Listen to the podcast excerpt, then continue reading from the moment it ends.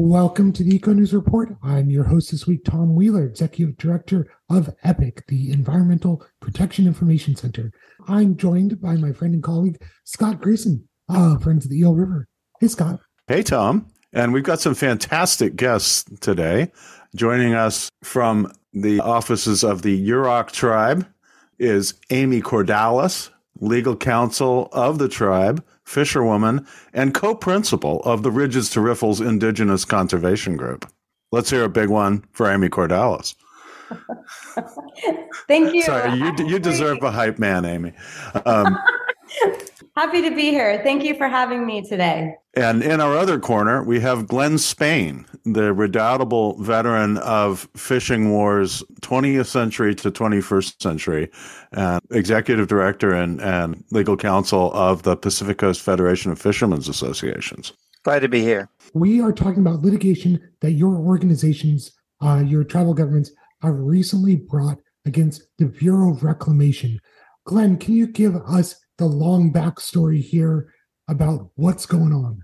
Well, yeah, because coho are listed, ESA listed in the Klamath, that means that the Bureau of Reclamation, which controls the water in the Klamath, has some obligations. One of them, as a federal agency, is to do nothing that will jeopardize the existence of those fish, that is, drive them to extinction or eliminate or reduce their habitat. That's a requirement of law. That's a requirement in the Endangered Species Act that they have to consult with the fishery service, in this case, National Marine Fisheries Service, which is jurisdiction over salmon, to make sure that whatever action they do, and that's particularly annual irrigation deliveries, does not jeopardize the existence of this federally protected fish and does not damage their habitat. Now, up until then, there's been litigation, of course, because the Bureau in the past has failed to do that in 1999, we sued them. That resulted in a court order basically saying, yes, you have to do the consultation. You are bound by the ESA. Since then, they've been doing that. There's also litigation that says, later litigation, that it says not only do you have to consult and be bound by the ESA, but the water measures that you use to prevent extinction, you have to do those continually. You can't just do them for a few years at the end of a 10 year program and put less than the amount of water that's required to prevent extinction in the river in the first part of that program. That's what they tried to do. Well, we caught them on that one. And they're under orders now by the Ninth Circuit to basically deliver the water. And what assumption was always made is that would be every year. This year, for the first time, they said, okay, there's this minimum amount of water that's the agency says it's required to prevent extinction. We're going to cut that back and we're going to do it unilaterally and we're not going to consult with the National Marine Fisheries Service on the impacts. And we don't really know what the impacts are going to be, but we're going to do it. So they essentially went rogue in this situation. And we got word of that. That created, uh, let's just say, a lot of angst in the lower river because we are already pushed with those stocks and the other stocks to near extinction. They're going down. We are just at the nick of time trying to save them by removing dams. But the dams being removed is only one part of what is required for restoration. It's necessary but not sufficient in itself to restore those runs. The fish have to have water. The fish swim in water. They don't swim in a situation where they're promised water later when they don't have enough to survive through that bottleneck this year. And in the process of reducing the flows below the minimum that the federal services say is necessary to prevent extinction, they're dewatering redds, that's the nests. They're eliminating a lot of access to habitat. They're eliminating access to some side channels because the water levels are too low. And the Yurok tribe has been out there verifying and documenting this with their scientists. This is not theoretical. This is dead fish. They are dead at the stage where they're most important, and that is the egg stage. So we gave them a 60 day notice. We conferred with them. They didn't budge. They got more and more entrenched in their position. And they're saying basically, well, hydrological conditions are such this year that we just don't have enough water to meet all of the needs of all of the species. There are species in the lake as well. So But that isn't true. They were saying, well, it might be a drought. We might be going into a drought. Well, that's true every year. And in fact, when they started this program to cut back the water flows, the conditions were above normal water year at that point.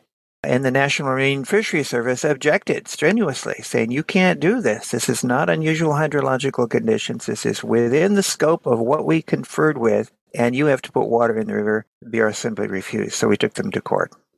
All right. Thank you. Amy, I know that the Yurok tribe has recently canceled its commercial fishing season.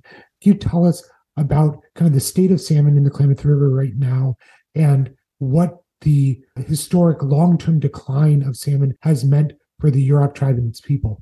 Salmon are in trouble. Both coho and Chinook salmon are in trouble. The Klamath used to be the third largest salmon producing river in the continental US. And now we are down to about 1% to 3% of those historical runs.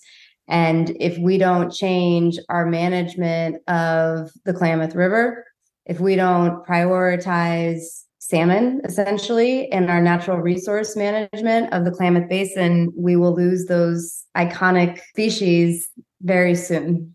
And that's tragic, right? And most of this is happening because of the federal government's mismanagement of the Klamath Reclamation Project. And just to add a little bit of, of meat to what to the bones of what Glenn was talking about. And also to respond to your question, the Yurok, Karuk, Shasta, the Klamath tribes, the Modoc people for millennium since time immemorial lived on different parts of the Klamath Basin, and a major food source was salmon. During colonization, there were four dams built on the river without fish ladders. There was a massive reclamation project built in 1902, one of the largest in the country. The result is that essentially the river over this last hundred or so years has just gotten really sick, and everything in it also got really sick. And so, what's happening now is that the Bureau of Reclamation controls flows from Upper Klamath Lake that then flow into the Klamath River, beginning in Oregon, but then going into California. And so they have their hand on the faucet. In their management, what they do is they essentially allocate three pots of water. There's a pot of water to go to the river, there's a pot to stay in Upper Klamath Lake, and then there's a pot to give to agriculture. So, as Glenn mentioned, coho salmon have been listed on the Endangered Species Act list. And as he said, what that means is the federal government, the Bureau of Reclamation, working with NOAA Fisheries, can't operate the Klamath Project in a way that would harm coho salmon. The law has developed in a very clear way that what that essentially means is that the Bureau can't operate that Klamath Reclamation Project, meaning it can't divert water over to the farmers in that project if it's going to harm listed coho salmon. And essentially, what they've been doing, despite the law that says you can't do this, the Bureau, and this is consistent with Republican and Democratic administrations, they have been providing water to agriculture over the needs of coho salmon. And they're using different techniques of sort of amending or interpreting in different ways the hydrologic forecasts to, to essentially justify their allocations. They're changing the level of risk associated with hydrological forecasting to essentially get to where they want to go. I mean, the heart of the matter is they're not following their own plans. You know, they're violating their operations plans. They're violating what's called a biological opinion that is set in place with specific flow recommendations to protect salmon. So they're all across the board just violating the law. And I do want to follow up with a question, but I see you guys are making raising hands, so I assume maybe there's something you wanted to ask. Amy, I just the story you you tell is unfortunately a really old one in which these irrigation agencies take the law into themselves and focus really completely on one thing to the exclusion of other things and to the great cost of things like salmon and rivers. I guess I want to complicate the picture a little bit Glenn, you mentioned that part of the Bureau of Reclamation's professed justification is the need to provide water not just to salmon and Chinook and, and coho in the Klamath, but also to listed species in the upper Klamath Lake. Those fish may be even in even worse trouble in some ways than the salmon. And they're, of course, critical to the native peoples of the upper basin. But it seems like the Bureau hasn't done any favors to those species either just how do they figure into this picture right now? So want to be clear because what you just raised is very important. The Bureau at the end of last summer gave an extra allocation of water to agriculture that drew the lake down. And as a result, going into the fall and then through the winter, there wasn't enough water available to meet both species needs and and they violated their own plan in giving ag that second allocation had they not done that we would not be in this situation that's the point about the mismanagement right is like it's very real Yurok, we support suckers, you know, and we understand that all fish in this basin, the native fish, live together in balance. There wasn't this species versus species conflict. This is a new thing that is created by the Bureau's mismanagement of the Klamath Project. There's more to the story, and that is that we, we live in a basin where right now there's enough water for all of this. That's the problem. They're cooking the books, essentially thinking of uh, using the worst case scenario, saying, well, we might still be in a drought. Now, if you think about that, that's true every year. Is that an adequate excuse for going off script, going rogue, and jettisoning a valid, scientifically sound salmon plan? No. If I may, it's something you could claim any given year, but like of all years, this seems like the least likely. well, right now there's enough water and there's enough snowpack, it's above normal. That makes a difference. The, the hole that the Bureau got itself into, it dug itself. The first thing you do when you're in a hole is stop digging. They need to to reassess and really recommit to what the biological opinion says. And remember, we're not talking about a lot of water. We're talking about a minimum amount of water to prevent extinction. My view is the National Marine Fisheries Service, when they said minimum, they meant minimum. And the courts agree with us so far, and we're taking it back to the judge to reaffirm that. The reality is that the biological opinion was built on the assumption, two assumptions. One, that the Bureau would follow it, number one, and that they would deliver at least that minimum amount of water in every year required. That is not dependent on whether they think they might have problems later, in somebody's opinion, or projections and worst case scenarios. We deal with those worst case scenarios. If there are conflicts, there is a procedure in what's called the interim operations plan, which is in place right now, to meet and confer among the agencies. Well, they refused to do that, but also National Marine Fishery Service said, You're crazy. There's a lot of water. This is not unusually hydrological conditions. We're not in a drought, they said. So they're running on their own, basically going rogue. And to be clear, there are a lot of good people in the Bureau. I work with a lot of them and they do a lot of good stuff. But the original purpose of the Bureau and the, the institutional mindset is their job is to deliver water for irrigation.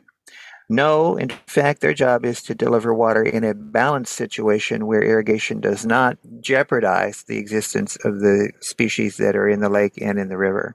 So, what they did was set up circumstances where they felt they needed to drop flows below the minimum flow requirements by the biological opinion. And that action really was more than just a violation of the ESA. It was also a violation and an offense to public resources because those minimums are, are based on the best available science that says in order for this river to perform its basic ecological functions, you have to provide this way minimum flow. If you drop below that, then you start harming the river's ability to survive. It's essentially like these minimums are life support. And that's what the river was on. And then they pulled the plug and dropped them even lower. And because of that, the salmon redds died, probably tens of thousands of coho fry died. They harmed the river and, and they cooked their books in order to justify that. And that's a violation of the public trust. Absolutely. And I would just add, waving our own small flag here, that Friends of the Eel has brought a public trust case against Humboldt County for failing to provide the protections to minimum flows in the lower eel that salmon need. And it's clear to me that the Bureau should be held similarly responsible for its failure to protect the public trust in the whole lower Klamath. Right. The Eco News, we're talking about the Bureau of Reclamation not putting enough water in the Klamath River to sustain our salmon runs. What concerns us the most is the fact that these fish are so much needed. Remember, these eggs are going to hatch. If enough of the salmon go out to sea, we have a return, which is the first salmon run after dam removal. That means there it's very important that we get that run and boot start the reintroduction and the reoccupation of all of that area by fish who have been excluded from that area for more than 100 years. There's a, huge importance here. In, in addition, remember that this year there will be no salmon fishing in California because the runs all across the board are at lower levels, frankly, because so many of them died in river because of water management or mismanagement policies three years ago. There's a three year lag time because that's their cycle. So you look back three years ago, and they were taking too much water out of the river in the California Central Valley. They had problems in the Klamath because of disease, because again, not enough water. And now the Bureau is basically repeating that process. If we allow that to stand, that creates a precedent that will essentially drive the fish to extinction. We cannot let that stand. That's why we're in court. Can I ask a politics question here? Because all of this confuses me to some level. Amy, you said that we've had issues with the Bureau of Reclamation in the Klamath in Democratic administrations and Republican administrations. Joe Biden is president. The Democrats control the executive office. They run Department of Reclamation. What what is it that makes this kind of immune from regular politics, right? In regular politics, we would have one party kind of line up behind fish and tribes and tribal sovereignty and water quality. Why is it that the Biden administration is allowing this to happen? I'm just totally perplexed. So was I.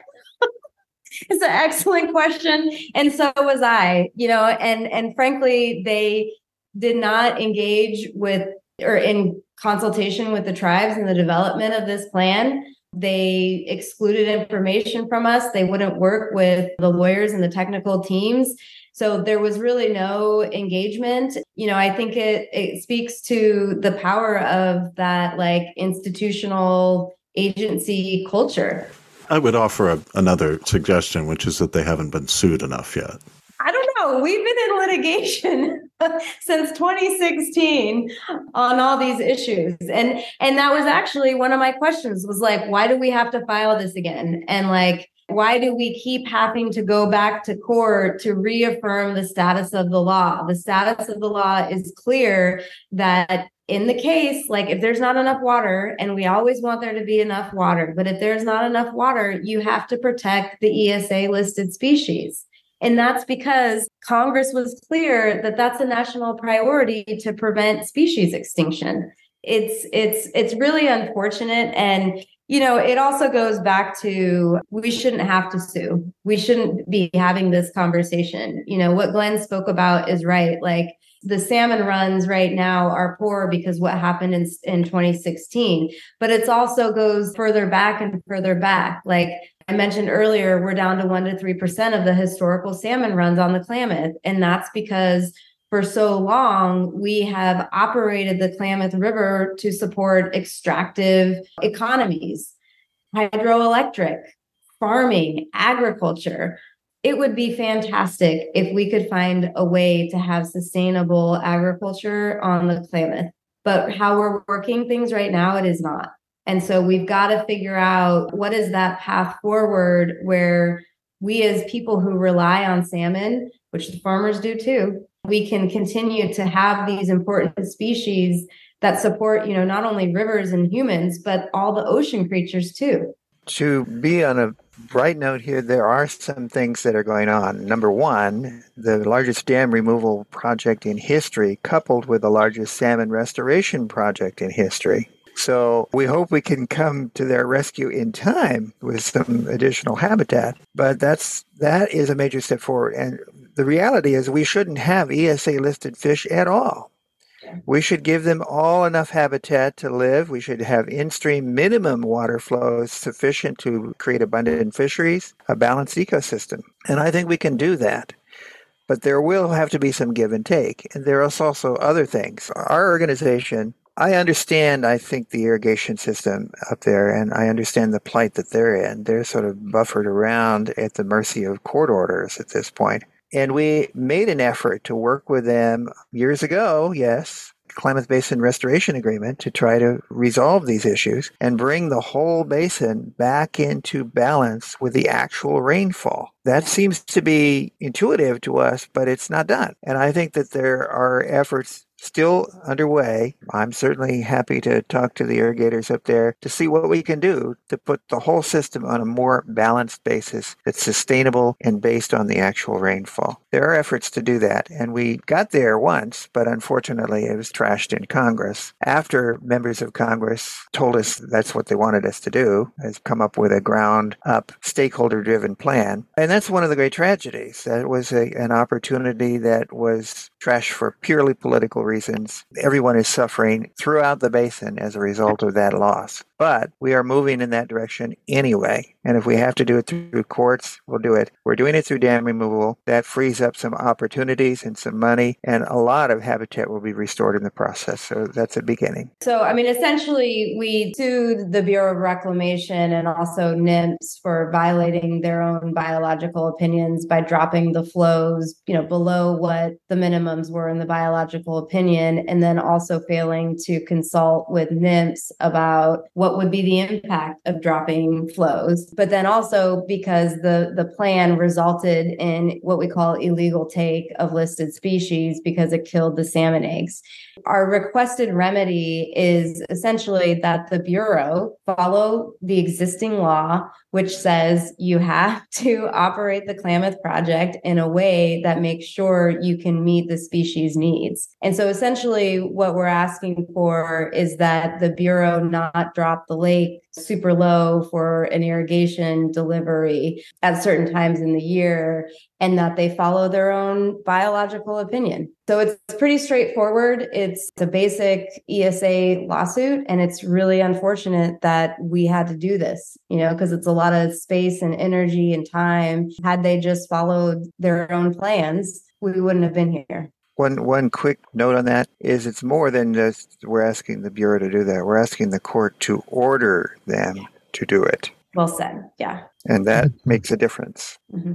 Glenn, you noted that one of the ways that this is a real crisis in terms of flows in the Klamath this year and this year's this year's run of salmon is that these are the fish that'll be coming back to uh, Klamath newly shorn of its dams. And what do we know first about how long dam removal is going to take? Just a quick reminder for those of us who haven't been as deep in it as y'all have. And what do we know about how likely dam removal is to really help these fish out? First off, dam removal is think of it as a, a, big event, but it's a whole bunch of events all tied together over time. We started dam removal in essence years ago. For instance, there are tribal teams out there collecting seeds. We need seeds, and we need 17 billion seeds of native plants. Now, you don't just order that from Amazon or a seed catalog. You've got to go out and find the seeds, then nurture them in a nursery. We have a farm outside of Portland that's devoted to nothing but that. So we've been doing that since 2016.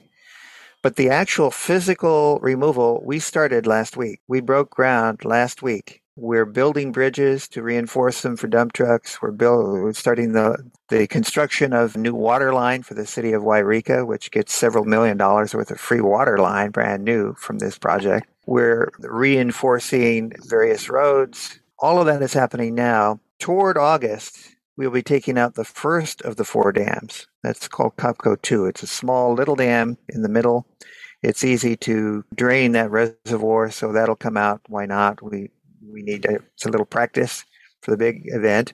Then, toward the end of this year, we'll be draining the reservoirs. It's called drawdown. And from the spring of next year, we'll be working through the rest of that year to actually take the dams down from the top down to the bottom jackhammers, sledgehammers, dump trucks. It's not like in the movies where you push a plunger and everything blows up and everything is flowing everywhere. And no, we don't do that. We're doing it in a very, very carefully controlled way to minimize the sediment impacts, to minimize any structural problems.